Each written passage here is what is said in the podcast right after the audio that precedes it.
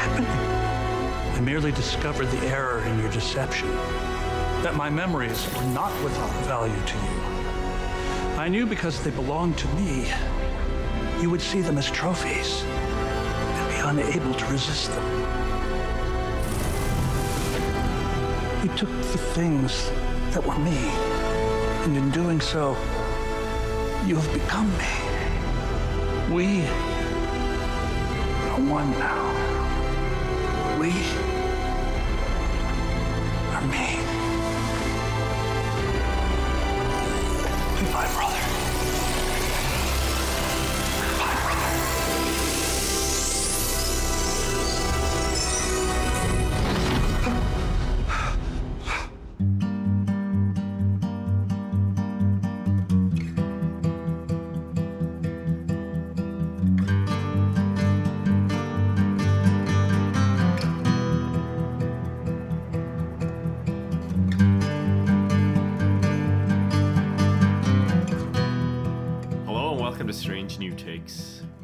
I'm your host, Nach Garnick, and with me, awkwardly holding a grenade on the bridge, are. Bill Woywad.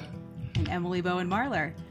Welcome again to Strange New Takes. Today we'll be sharing a recap of Picard Season 3, Episode 8 Surrender. Follow us on social media at Strange New Takes on Facebook, Instagram, and Twitter. And tell your friends about the pod. And uh, if you're so inclined, give us a five star rating on Apple Podcasts. And as always, this show spoils Star Trek. It spoils sometimes other things like The Mandalorian, for example. So just be warned that we're, we have a free reign with spoilers on the show. So uh, be careful if you haven't watched the show. All right. Well, um, today we're going to talk about Surrender, which is the eighth episode of the third season of Star Trek Picard. It first aired on the 6th of April 2023. It was written by Matt Okumura. It was directed by Deborah Kampmeier, and the in universe date is 2401. Uh, here's the summary from Memory Alpha Vadic forces Picard to make an impossible choice deliver what he can never give, or watch his crew perish. Their only salvation lies in the mind of an old friend and old foe.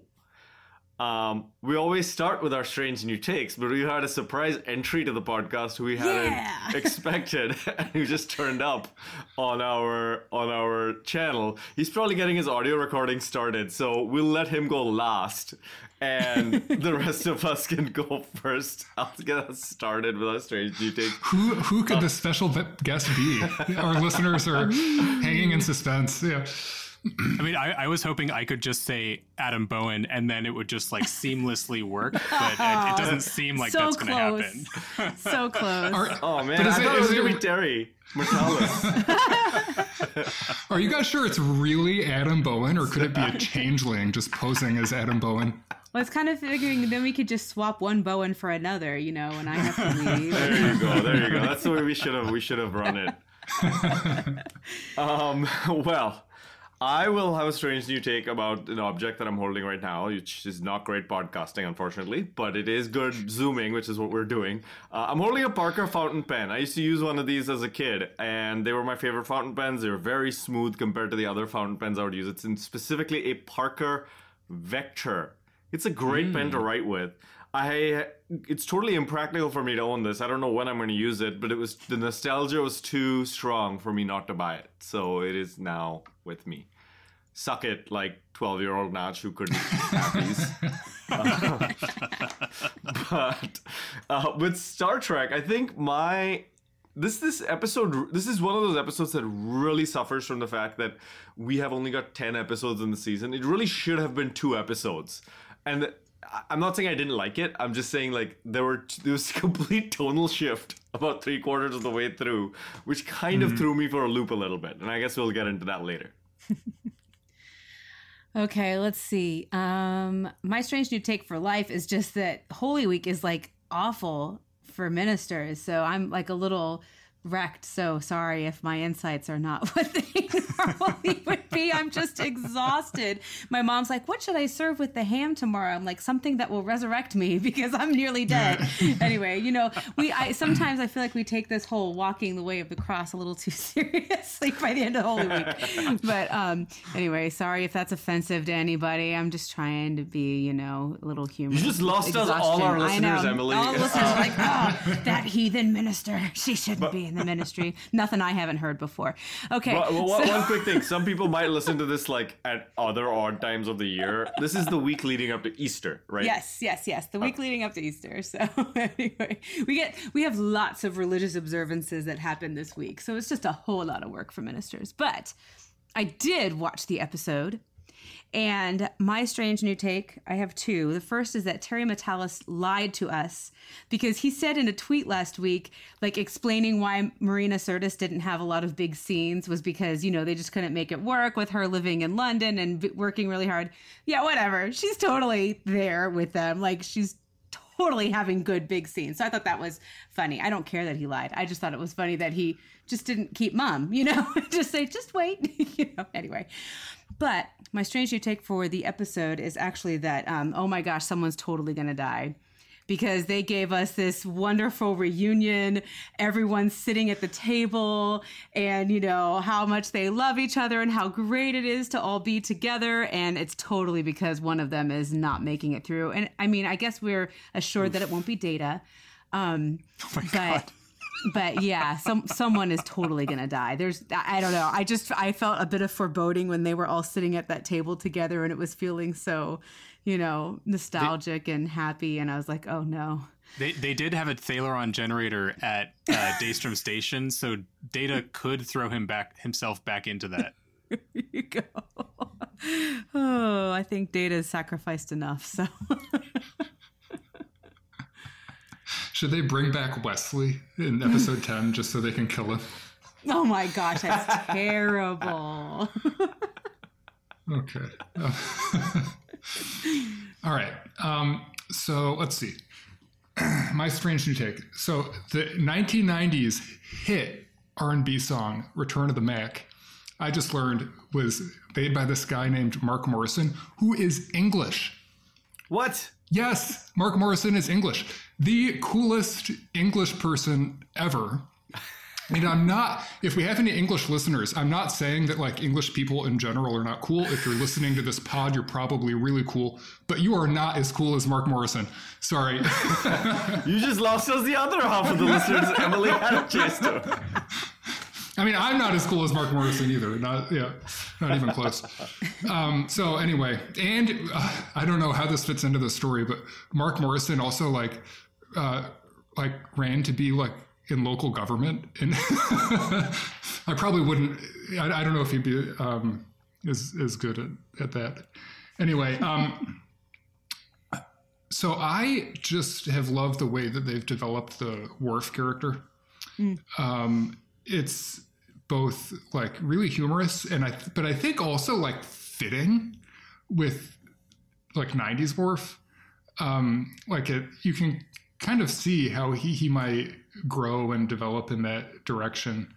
And so I just love that he's all like in touch with his feelings, and um, uh, I find it, yeah, I find it believable and and endearing. We can't hear you. oh, Uh, I'm gonna round, round us out here with my uh, uh, fountain pen that I am currently using, which is a Kaweco Perkeo. Uh, it's a it's it's a plastic one, so it's it's not not terribly expensive or anything. I think it was like seventeen dollars, but it's it's got a nice smooth feel, and uh, right now I'm using it with some. Uh, well, I don't speak French, so it looks like it says Violette Pensée. Who who knows if that's if those didn't are you words? take voice lessons though? You got to at least know how, like, learn how to pronounce. I, French. I don't I'm not sure that I that I did anything in French. I Oh, think I did some. German stuff Uh, and some Italian stuff. So you didn't do any WC I did not. or foray. Nope. Nope. Oh, okay. Well, 12 year old me would be very jealous of you right now. Yeah. It's it's a good pen, and and this one's purple, so uh, the the ink, which is fun. So uh, for the episode, um, I mean, I I, I think I, I get where you're coming from, Emily. That uh, we are having Marina Sirtis in like she was in a lot of this episode, and it looks like she's going to be in a lot of next episode. Uh, uh, just based on the the previews or whatever in the um, uh, the Ready Room uh, preview or whatever that we saw, but it it kind of does feel like a like let's take all of the exposition that would have been done over the course of the entire season and let's do it in a five minute conversation between her and Riker. Uh, but yeah. but I'm just confused because, like, doesn't she live in London? And like that, that's got to be at least like a two thousand dollar plane ticket. To, so how did they pull that I think, off? I think I think what's happening here is that we are I think we are also underestimating the annoyance that Star Trek fans can deploy on social media It's where they true. were probably like He's just why get them to isn't she in every single episode? Oh, I'm gonna grind my teeth now. And the so, annoyance is infinite, It- or the potential for annoyance is infinite. There's no end to it. yeah, right. All right. Well, uh, let's let's jump into discussing this episode then. I I think again, like there are two kind of halves to this episode. One is like the whole struggle of Vadic, and then the next is like everything that happens after Vadic breaks into like seven thousand billion pieces. And we opened this week with some very like grim stuff. Uh, you know, like Yeah. Starfleet people kind of being mowed down. And then like we can even tackle the fact that like T'Veen gets like vaporized on the bridge. And then Jack takes over somebody and leads them to their death. It's just very grim stuff. I'm liking that people are being emotional in the midst of it because you know what? There is not everyone is going to be able to keep a totally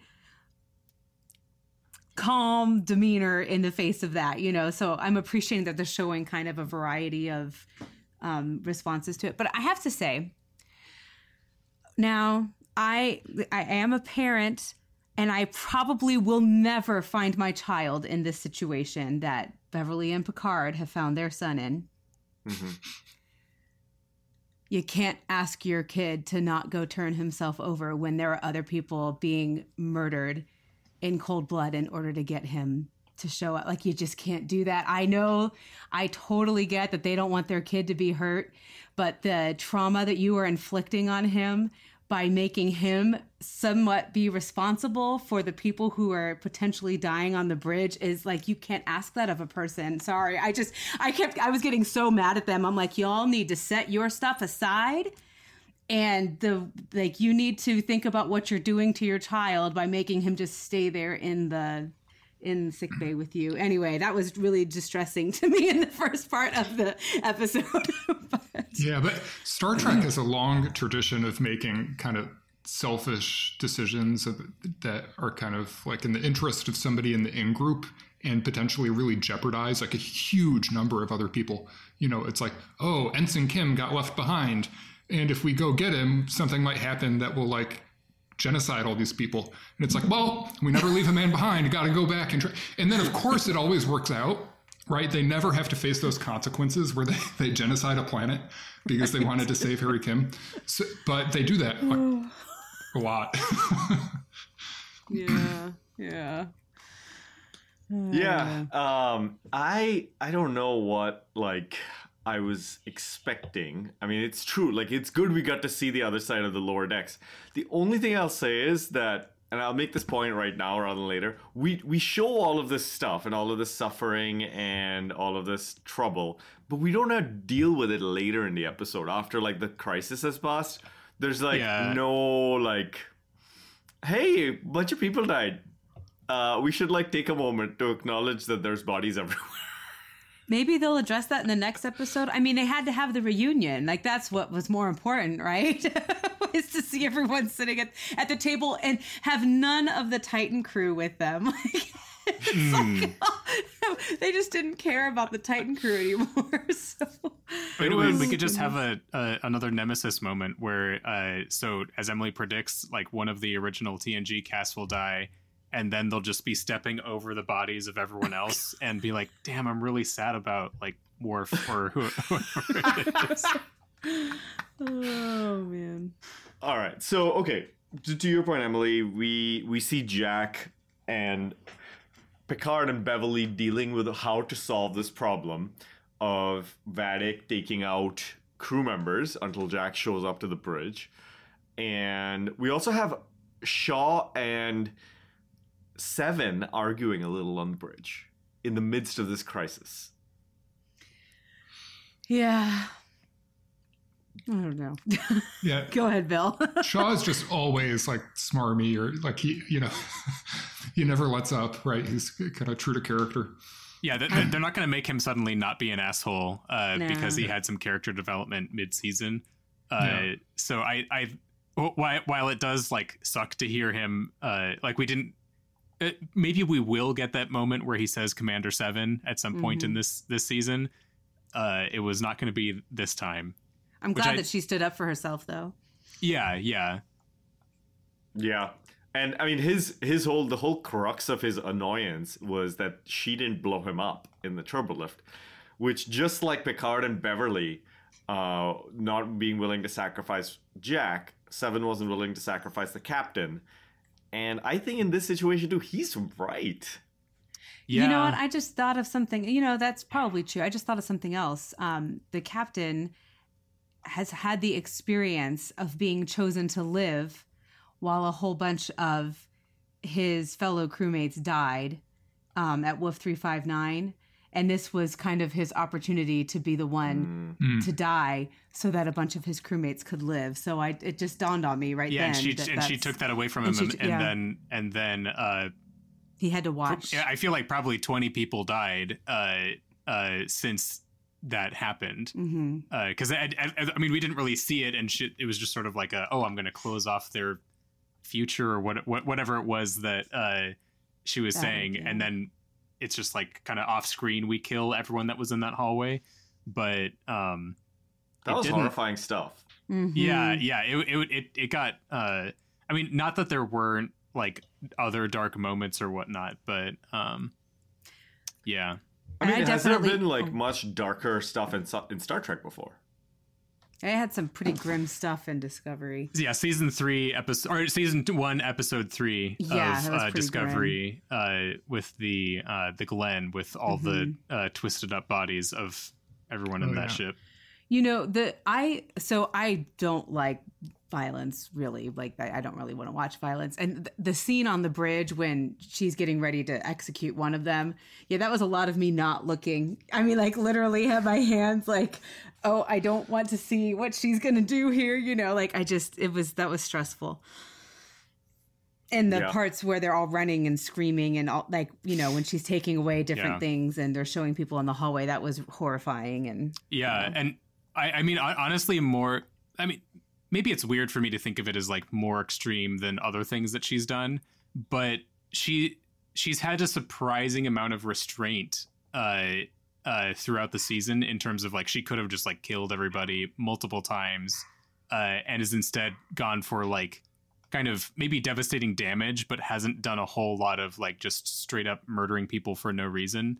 And the that whole hallway situation just felt like she wasn't convincing Picard and Jack any more than she was. Uh, maybe partly because she she uh, wasn't thinking about how Picard doesn't actually care about anyone who's not uh, a named character under his command. But- Yeah, maybe maybe that was her whole like she'd just been like, "Crew of the Titan, have you not watched the Next Generation? He doesn't care about anybody who's not on the main credits." And- It's a good impression, Nach. but yeah, there I'm you go. actually Amanda Plummer. I'm a changeling. Like I played I, Vadic. th- I thought so for a second. I Forgot was- to ask yeah. you the questions ahead of time. Well, okay, so the the, uh, the other thing that we see is Jack telling his parents about the the fact that he can take over bodies and Sidney corroborating it. Yeah, and I, I guess we got con- confirmation that this is not a normal uh, uh, uh, symptom of Irumodic syndrome because uh, Picard wasn't like, "Oh yeah, I can do that too." He's like old hat. yeah. How do you think I'm such such a great captain? But it's also clearly something that Jack has just recently discovered he can do. Like I didn't get So- the feeling that he knew he could do that before what happened with Sidney in the yeah, for sure. in the Yeah. turbo lift I- and then in the hallway. I, I I could see this being something where because he's like a, a super charismatic guy, kind of Han Soloing it around and also getting himself out of like really dangerous situations a number of times. I could see it being possible that he has done this before, but maybe didn't really process what was happening. Um, but not 100% sure on that. I am still getting Pah-wraith vibes. Are you all Uh, getting Pah-wraith Uh, vibes? it's I mean it's it's Gul Dukat is behind the door, right? Okay, I okay, mean- g- y- yo, hold up, hold up. Before we go there, Bill, you had something about. Well, I was just going to ask what what everyone thinks it is that's going on It's with like th- Jack. there's there's fire behind the door because you can see it glowing through the keyhole. Well, I It's- felt- they're yeah. gonna open it up, and it's like it's got to be like uh uh some sort of uh, it's going to be a um. Sorry, I just got pizza delivered to me. I promise I will not eat it on the podcast. but um, the, the keyhole and fire yeah, through the door and or yeah, so that like there, there's fire through the door. I don't remember what I was saying. I can I say something about the, the keyhole though? Well, if you maybe can grab it back from wherever it is in your brain. Yeah, That also gave me vibes from season two of Picard. Because you had a lot of focus on the keyhole when his mother goes into the room, like they lock his Yeah. mom in a room, um, Oh. so that she can't hurt herself, and then he gets the key out and or gives her the keys, then she is able to leave the room and ultimately dies. yeah so that But- I yeah and, I, that's that's a that's a great parallel. Um so i, I wonder how uh, if that was intentional too because that's that's a really interesting thing. But I, I feel like the darkness like the darkness is really what sort of like got me on like oh there's like a particular person who's behind this door and it's going to be Gul Dukat like in his fire cave shit going on.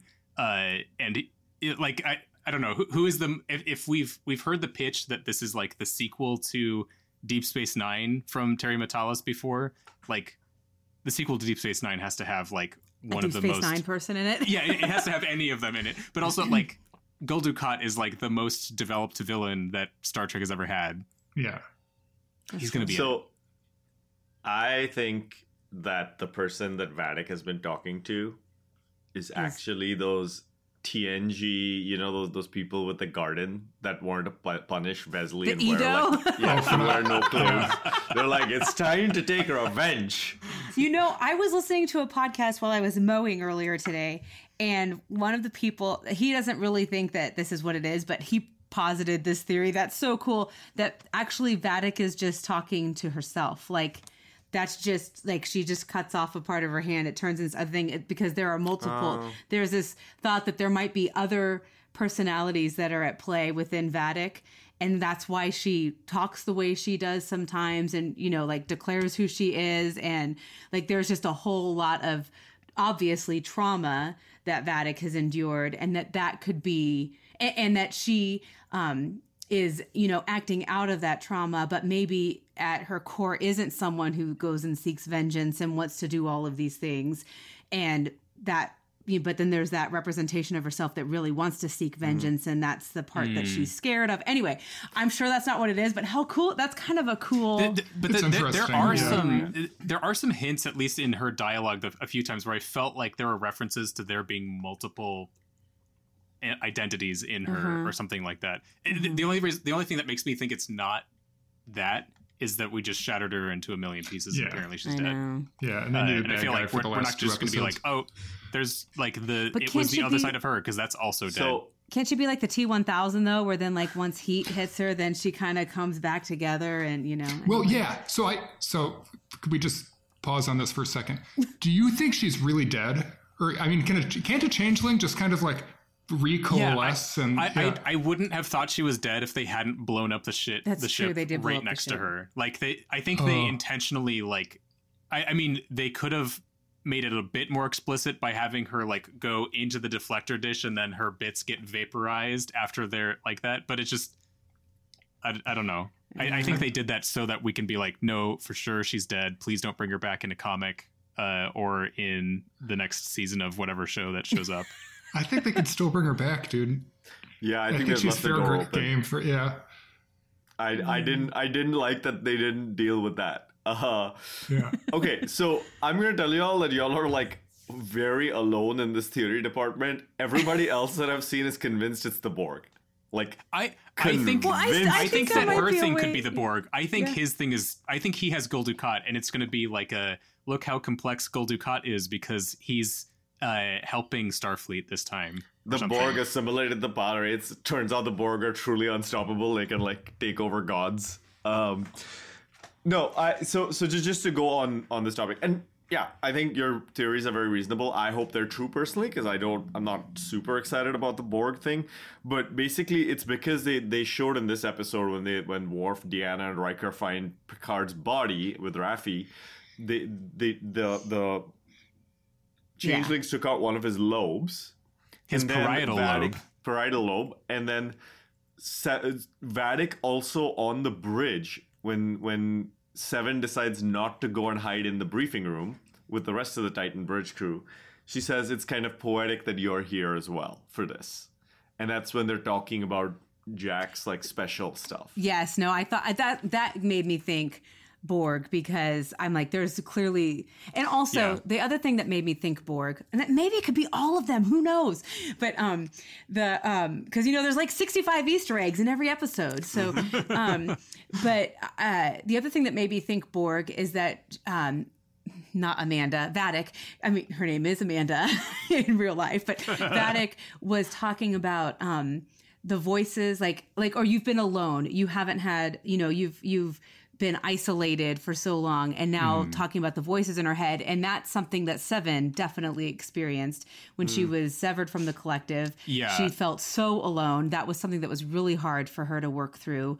Um, and anyway, so I, I def- definitely there were little uh, breadcrumbs posted or yeah, scattered and, for that. And, and it's interesting because like I, that that's also it's still a good pitch for like it could not be the Borg, but she could just be referencing that she knows that Seven has had voices in her head. So it, it's one of those things where I, I like it because it it could either be laying the groundwork or it's just a good connection to her past. So here's here's another piece. In minute one, one 35 seconds, or at the third one minute 35 second mark of episode one, Captain Picard's log from Best of Both Worlds is playing with "I don't want to set the world on fire" in the background. Right? He mm-hmm. says, "I have no explanation for their special interest in me," which is just like Vadic's special interest in Jack Yeah. and so that's the the key and and the song also transfers to when, when we switch to picard's study in that episode the song keeps playing so it's I, I I what i'm reading is showing it there's some compelling borg vibes so i'm just preparing you guys for the that explanation No, I, I, I, I mean, yeah, because the thing is, like, they they took his parietal lobe, uh, and his parietal. Uh, so, uh, in in Best of Both Worlds, um, so I clicked on parietal lobe in uh, Memory Alpha, but uh, Beverly Crusher detected increased neural activity localized in Picard's prefrontal and parietal lobes. Uh, this was due to Picard's humanity reasserting itself after his assimilation by the Borg. Um, and I think that there's a another reference to um, uh, yeah. So she just d- found a, a small structural defect in Picard's parietal lobe that could lead to a number of related neurological disorders and syndrome, including Irumodic syndrome. And I think uh, later on, um, I thought there was something to do with a parietal lobe. With I, I mean, the parietal lobes are just like it's it's the one part of the brain that the Star Trek writers learned about. Uh, so they just talk about it all the time. This could be setting up the Bynar because when a Bynar was is born, a surgeon removes the child's parietal lobe and replaces it with a synaptic processor. oh snap So we're gonna get the Bynar back. oh my portal gosh, we're getting everything. Uh, yeah. Okay. Well, let's. We're gonna find out next week. Hopefully, next week's episode actually shows us something with Jack rather than being like one more scene of him going towards the door or something. Um, and and we'll see. But we also have in this episode we, we saw Jack taking over Mura, Ensign Mura on the bridge to try and enter that code, which I thought was some seriously like thrilling stuff. Yeah. Uh, where Yeah. where he's like they put almost putting in the bridge over it. That was intense. Yeah. And that what's Ensign Mura's first name? Uh It's like something English. It's like. Stephen or something. Which I thought was weird for a Bajoran. Matthew. Okay. Matthew Arliss Mura. Okay. Yeah, he I mean he could be half human or something like that.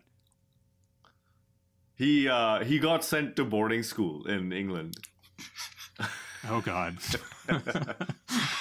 oh boy. Uh, yeah so uh, so that was that was kind of intense also that whole sequence with like them Vadic picking a bridge officer to kill was pretty crazy like it was just Yeah. super intense like it was really grim man like this whole i mean i've said it before but like i was very grimmed out Yeah. Yeah, es- especially like you you could uh uh yeah, it just it, seeing seeing how everyone was reacting to it was just oof, super Yeah. chilling.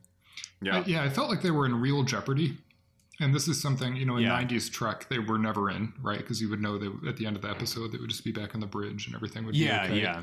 And, and that's still basically the deal. But actually, th- characters could die, you know, like main Yeah. characters, you know, like we were just discussing. So I, f- I felt like some real jeopardy, which was, you know, is an interesting um, trajectory for the episode. Like it starts out like, you know, things are looking pretty good. They have this good like plan with the force fields to trap everyone. And then lore screws it up, right? Like the plan was working until lore took over, and then things get really dark. The uh, you know tables turn.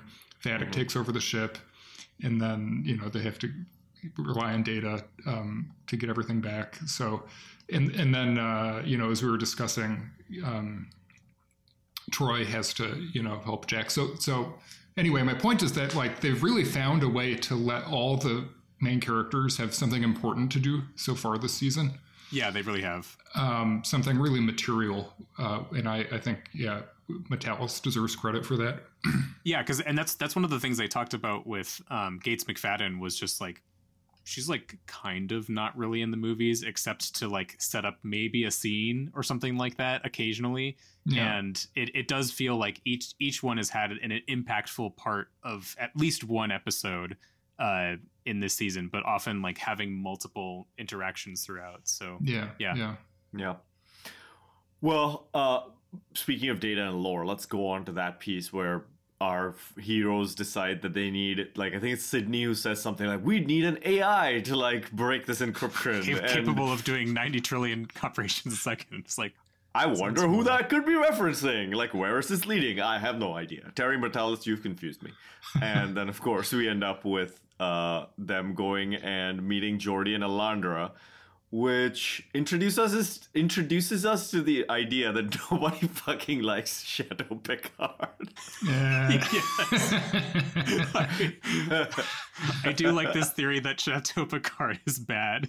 that he's he doesn't know anything about making wine because his whole family died, and he's just he's just been like in Starfleet, and so didn't learn it from any from anybody because his brother was the one who actually like kept the business going. So he's just. It makes sense. What would Picard just like know a bad making home brewer.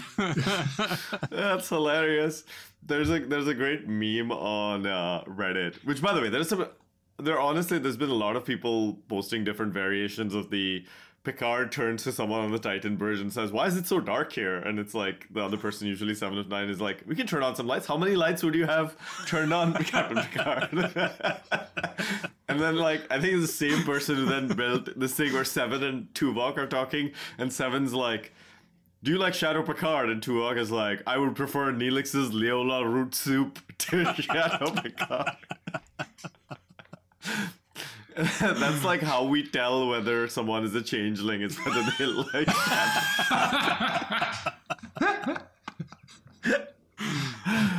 well, um, that was that was pretty great, and um, so we get to this whole data and lore situation, and I know we've we've kind of skipped over a little bit of Deanna Riker things, but I think it makes sense to deal with that whole piece uh, in in a single in a single chunk. But so this was, I mean, the big reveal, right? Like we we've talked about the partition between data and lore, like what's gonna happen, like hey, data died in season one, like what? How do we reconcile all of this? And so, what do y'all think about this whole se- dream sequence that occurs with lore and and data kind of fighting each other? Lore wins, but then oh wait, data's actually won. I mean, uh, the moment that they mentioned that there was a a partition between them, I kind of was like, oh, they're gonna take the partition down and they're gonna become a single person. So I I, I think it was kind of like a I they had said that a few episodes ago, so it's kind of like okay, we're just gonna do that, and. Uh, I, I, I, mean, it's good that, that we had callbacks to things or whatever, but I, at least for, for me, it was just kind of like a, um, I don't know, I, it just it it felt a little bit sort of awkward and like I kind of like had to watch it kind of feeling. I don't know. Yeah. I mean, we knew how it was going to turn out, right? We knew yeah. that in the end, Data would be victorious and would, you know, kind of gain control of the body. But I do think it was better. I'm glad they had something, right? They had some um, kind of challenge that had to be overcome because they could have mm-hmm. just like said, oh, we found some like, you know, memory file of data and we just downloaded it into a new positronic body and he's back. Or, you know, I, they could have yeah, yeah. done it in a very straightforward, kind of cheap way. And I feel like with the way they've done it here, even though it was kind of predictable, at least there was some origin story yeah. or some challenge that data had to overcome to to come back. Yeah, I, I think that's fair. And, and and even though like I, I wasn't a huge fan of the scene, it was just it wasn't that much of the episode, so it's like it's yeah. okay that I, I I wasn't as into it. So let me let me come in here with the polar opposite. Well, not quite polar. Um, I didn't like the direction of mm. the hmm. scene, mm. but the concept was freaking amazing. Like I I was bowled over with how like how Data overcame lore. Like, of course, it's the mm, memories that yeah. make Data who he is and and then we got to see Tasha Yar, and like I legit teared up when we saw Spot. Like I like when Data says the stuff he yeah. says about Spot, like the best. Like I forget exact line, but he's basically like, "This is the best thing about my life and taught me how to love." Like that's, I mean, that's my cat, right? Like who's right here. You can't see with the virtual background, but like that's how I feel about my cat. It was like so relatable, and like, yeah, of course, like on the one hand, yes, it's like. It's a it's a discovery style. It was love all along. solution. But in this case, it kind of worked, right? Like, yeah, yeah. Um, um, so so for me, that was that was a big, amazing, like, oh my god, kind of moment. Mm-hmm. What I didn't like was the whole like oh the red dots are taking over Lore has taken over like oh and now the like green dot the blue dots are coming back and like taking over like it was just that was kind of trite and so i didn't really like the direction there but yeah the concept itself i I thought it was actually really beautiful.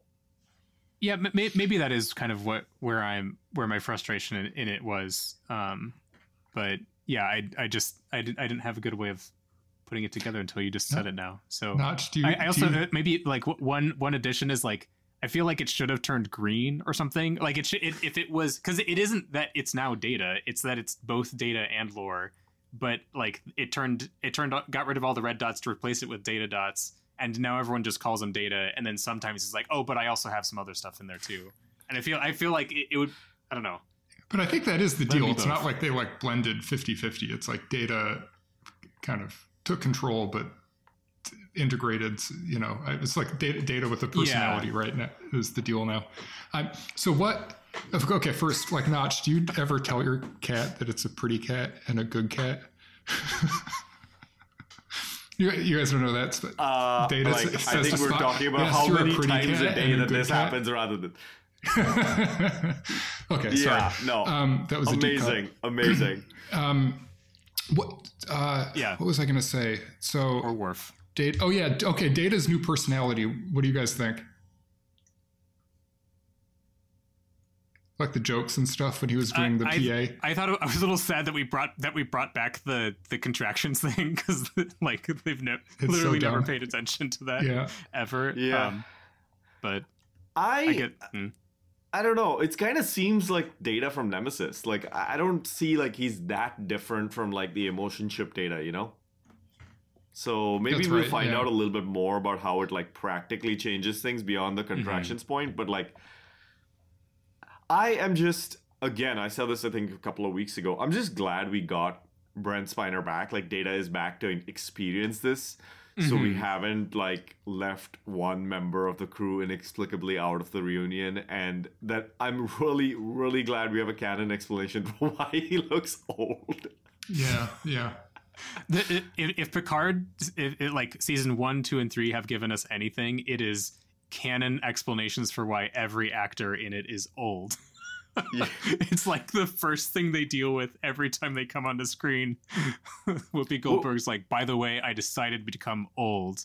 That's why I look like this now. Don't worry about it. what, what did you think, Bill, of the new personality? I I don't know. The the jokes were a little bit, you know, the monologuing protoplasm. I guess that was funny, but I just don't know. I don't know. I'm, I'm ambivalent about it. I, I- think. Yeah, I, I feel like Generations did it better.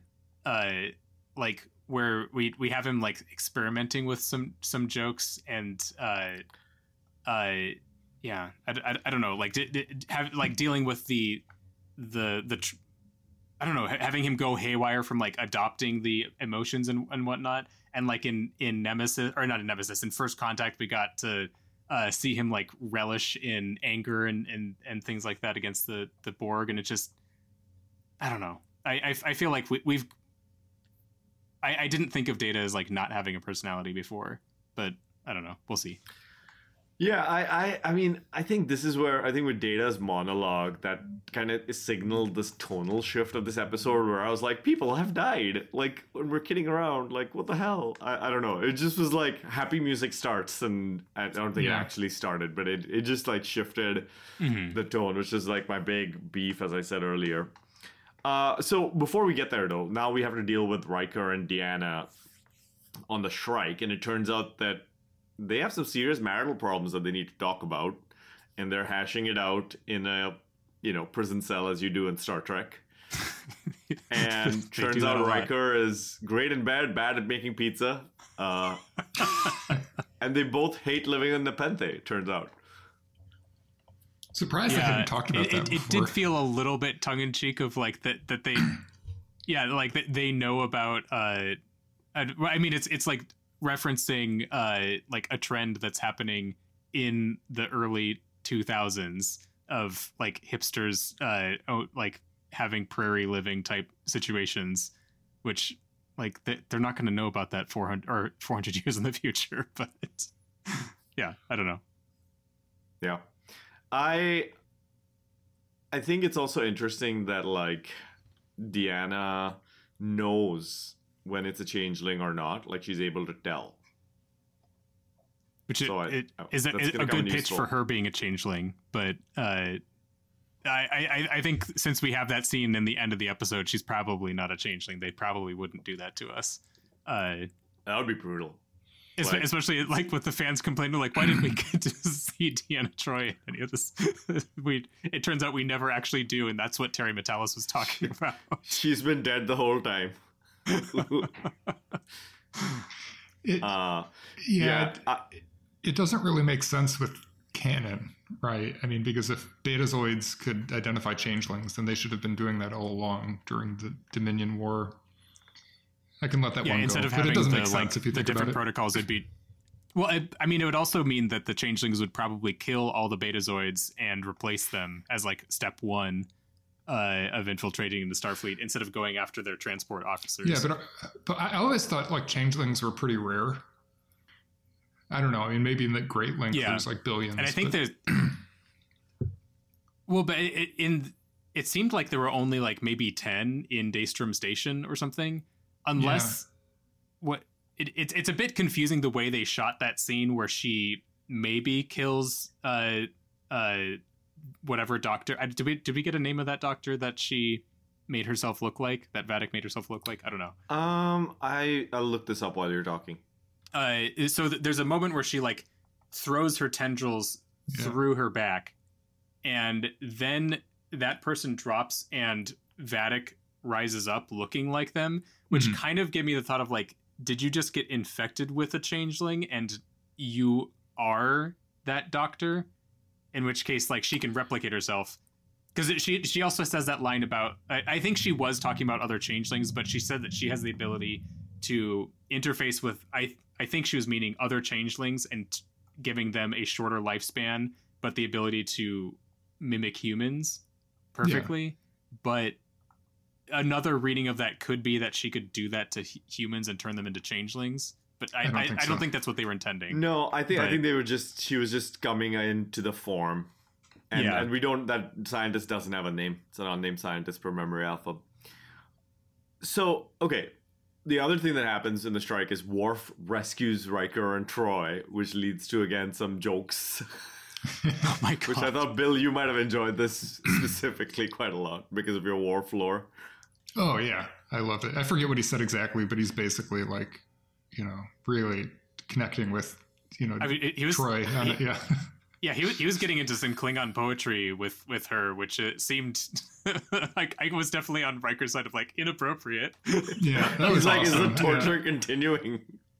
That was awesome. I thought it was very like self-aware of Terry Matalas because I always thought that that like Troi Worf relationship from season seven of TNG was pretty dumb. Like, didn't didn't the actors like precipitate it? They were like, "Hey, we we had this great idea. We think Worf and Troi should have a relationship." Um, so yeah, it never really fit in. Yeah, and then the, and then Troi just gets married to Riker. Like, in what which movie is that? I don't know. It happens pretty quickly. So so the so the love triangle is kind of awkward already. Is my point, and so I think they were kind of playing into that. Yeah, no, totally. And I mean, also, uh, props to uh, Deanna and Raffi when they're in the Shrike and the, the, the camera's focused on two of them, and Raffi and Deanna are like, Raffi, I'm Deanna. It's like crazy, huh? Yeah, tell me about it. And it's like, it's pretty funny. Yeah. Um, also, we get to see naked Picard with a strategically placed loincloth. Because, you know, changelings really care about dongs uh, being visible on camera. they, they start. I, I mean, there, there are. uh, I'm trying to remember which which episode wa- was that. Maybe the same episode where where Worf got the idea of um, uh, that he should get involved with with Troi, because he uh, is that parallels? No. Essentially, there's an episode where he he gets like thrown into a bunch of different quantum realities, and uh, we see different versions of the Enterprise. And I think one of them is like Geordi is dead or is maybe uh, in some undergoing some sort of treatment in the sick bay. And in one of them, he has like a full blanket on top of him, and then in other ones, it's like for some reason he's got a single square uh, over his private parts, as because like that version of the future is uh, not worried about modesty, except kind of. I, I don't know. I, I remember that being. It may have been the wrong episode, but I that for some reason that's like vividly in my mind. The idea of for some reason uh, there is a version of sick bay where everyone goes in and they just put a single hand towel over your junk, and that's it. oh, Star Trek. Um, well, we the, our, our friends go from the Shrike over to the Titan, and uh, they, we also this is around the time when Data is taking over the ship again, and then basically Data has this cool monologue. But before that, I guess I should mention Jack goes up onto the bridge holding this grenade, and it's like kind of like awkwardly like holding it out and like, oh, Yeah, I'll, I'll hit the buttons. Very strange. Vadic says, oh, okay, this clearly means I should dismiss the rest of the Titan crew. And Seven sticks around. There's a bunch of Vadic confirming to Jack that there is something weird happening, but annoyingly not telling us any details. But she mentions the red door, which I think they did a good job of making us a little unsure of whether Jack was going to like go with her. Like there, were- there were definitely moments where I was like, did she just turn Jack? Like, is this? Uh, and then but then it turns out no, he's been holding a a portable shield generator this whole time, and that when uh, Data opens the the emergency hatch on the bridge, and Vadic and her henchmen get pulled out into this vacuum of space, uh, Jack and Seven are safe. Which uh, I mean, props to finding something that would make the bridge just randomly announce unknown de- device detected. Uh, because that that really clinched the the whole thing. I I enjoyed the when Harrison Ford showed up and was like, "Get off my plane," uh, Air Force One style.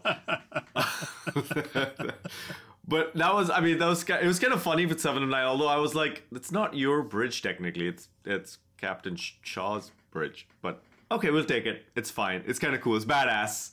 Seven shouting, Yeah. "Get off my bridge," and then uh, Vadic saying, "Oh, fucking solids."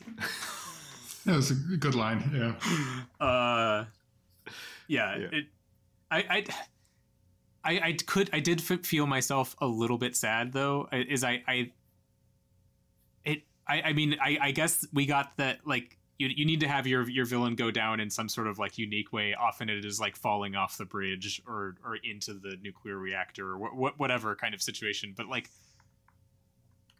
I, I'm kind of sad that we don't have Vadic around anymore. I was it was a really compelling villain. So we're we're replacing them we're replacing her with something else, which is maybe yeah, uh, some combo of Gul Dukat and uh, a Borg Queen or something like that. Borg Gul Which Dukat. at, at least the, the other thing to the other thing to, to, to note is I'm I think the voice that we hear before we go into the red door is either Beverly Crusher or it is it could potentially be a Borg Queen or just a woman of some sort. But it, it just like it sounds like Beverly's voice. Uh, It does. I think it is. It is Gates Mac- McFadden voicing Yeah. that. That. So I, I, I think it's th- there's possibly going to be something, but I, that doesn't explain the darkness. It's like, uh oh, we've had a changeling, uh, Beverly the whole time, and the real one is trapped inside her son's mind no, in no, a fire no. cave. No, no. I think I think there's some weird stuff happening with nanoprobes, um, or or something of the sort. Maybe it's the Pah-wraiths, like you guys said. I, I, I guess. But before we go there, I want to ask, like, what did you, Bill? What did you think of Vadic's death? Because I, I don't know how I feel about it yet. Her like floating in, slowly freezing, and then breaking into like a bajillion pieces. Like I, I was kind of hoping for a little bit more of like a cathartic ending. That Yeah. like one I minute feel like, she's yeah, in that might be charge, the next minute is missing. she's like, you know, dead. Yeah, they just kill her. That's a good point. Yeah, I mean, I guess there's the big reveal that um, like Starfleet did some like basically medical war crimes in um, you know in their experiments on the on Vadic and Yeah. the other changelings, and so that you know adds some more emotional and moral complexity to the situation. But Vadic as a character, yeah, there really isn't. She she's pretty inert, right? And and, and then they just kill her. Yeah, but I, I mean, I think it depends Yeah. on what they do with the big bad in the next two episodes. Yeah, Um, so that so that guy so far has been like a Star Wars villain. You know, like what was what was the guy and is it Snoke in the new Star Wars? It's so bad. What was yeah, that? yeah. What was Snoke? Like that's honestly some. I hope lots of people got fired for that one. Um, so so far we've had like a Snoke, basically, and so I hope it turns out to be a real character. Like I, I actually wouldn't be shocked if it was Dukat. Um, so I, I think it, I think it hinges on on what happens with that guy next. Yeah, let's let's. I mean, it's probably just gonna be Palpatine's clone, right? Like, uh, but yeah. So from there, we now pitch pivot into the reunion scene around the bridge table, which. I mean, come on. Like, you have to have a heart of, like, not just lead, but, like, inert lead that's, like, ended its half life or whatever if it that didn't affect you. You know? Like, that was, was the beautiful. best. Everyone in their uniform. Yeah. Yeah. which uh, I, yeah, it, it, it is one of those like. Well, yeah, there are some clunky things getting everyone there, but th- like they need that needed to happen. that was they earned essential for like the pitch of this season. Yeah. Yeah.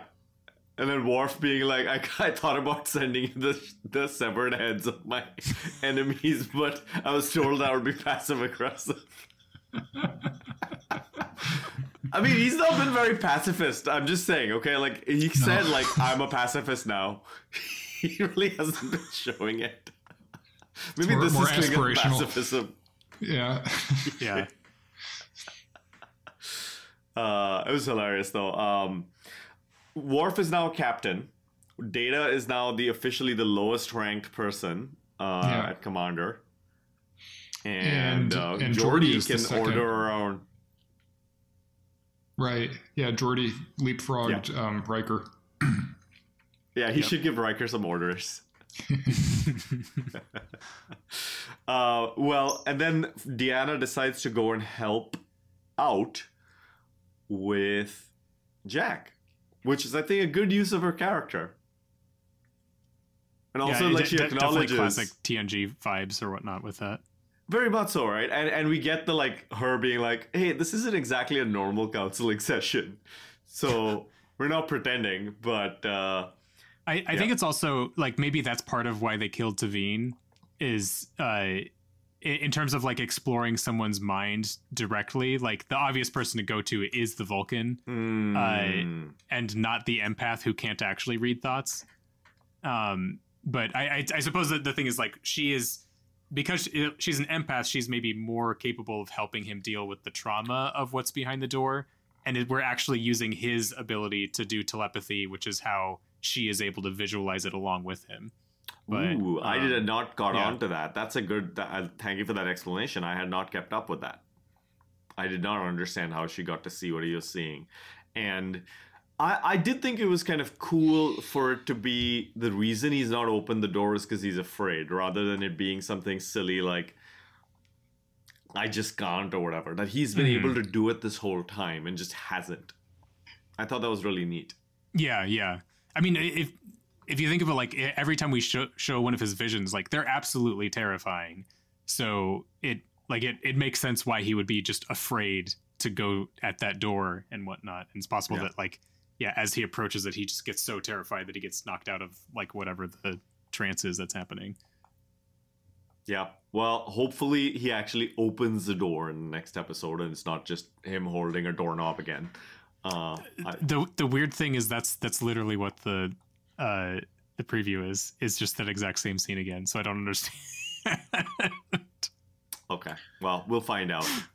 Dude, if if they don't show us what's going on with Jack in the next like the first 15 minutes of the next episode, I'm going to be pissed. They've Yeah. they've dragged that on like Yeah, way it, too it long is. at this It is point. their red angel uh, of this season for sure. Which is it is better be funny because- reveal. Early on, we were all like, wow, they're answering our questions right away. There's no like. And th- they've done that for the vast majority of everything. Yeah. And, and it's often like when you the, the the question that you most have is the thing that's answered the next episode. The only exceptions have been, I think last episode was like, we'll find out what you are, Jack, and we did not find out what you are, Jack. Maybe next time. Maybe next Yeah. time. All right. Well, any other final points before we go on to ratings? Um, Nach, earlier in our discussion, you said that this could have been two episodes, that Yeah. they crammed a lot in. And I, th- I think that's a good point. I just wanted to point out that in the first two seasons of Picard, it was always the opposite problem. It was like they had written like a six episode miniseries and they needed to stretch it to 10. Mm. Yeah, Um, they had and to so put the in a pacing clunker is just so much better in this Yeah. season. Yeah. Oh yeah, don't get me wrong. No, like I'm I'm not like uh missing what's come before. I just think that this episode could have done like for example, if we'd given Vadic a little bit more like struggle before she dies, or like just a little bit more time Yeah. spent on understanding Vadic's motivations, or a little bit more payoff in the death scene there.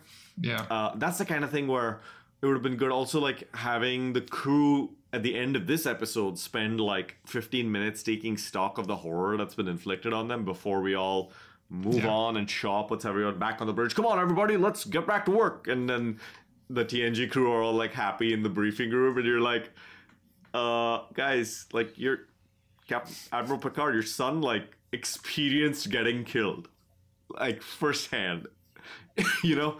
Uh, and so I just feel like we didn't get to like deal with that, which is this this series is this season has done better than a lot of other Star Trek. So it's just a bit of a shame. But don't get me wrong, this is like a this is like a a, a slight knock. It's not like a, a Yeah. showstopper for me at all. Yeah, no, I, I appreciate the points. I'm, I'm just saying that it's like such a contrast to the previous two seasons. that they're kind of. Well, it turns out next episode they're going to be on a casino planet for the entire episode playing craps. What? Those are my favorite. I love those episodes. Because Picard dresses in the pimp, pimp outfit again. we have to do something with the remaining 36 hours until uh, uh, Frontier Day. Right? Oh, actually, you know who the big bad is? It's actually Rios. He was like, "Why didn't you guys try to convince me harder to come back with you? It was a really bad decision to stay behind." Uh, as he died in the nuclear fires of World War III, his his body, his mind transcended into another plane of existence, uh, Yep. which allowed him to exist until now. Exactly. All right. Any other final points about this episode? All right. Let's move on to strange new ratings. Which one of you would like to stick your neck out and give Surrender a rating? I, I I think I'm gonna go ahead and just give this one. I think the lowest rating that I've given for any episode this this season, which is a, a, a seven. It just it felt sloppy in a few ways. Part of that is it sort of like I I important scene between Troi and Riker. It it felt like it was a oh shit. We wrote all these lines for Deanna Troi, and she's only in two episodes, so we gotta we gotta do them now.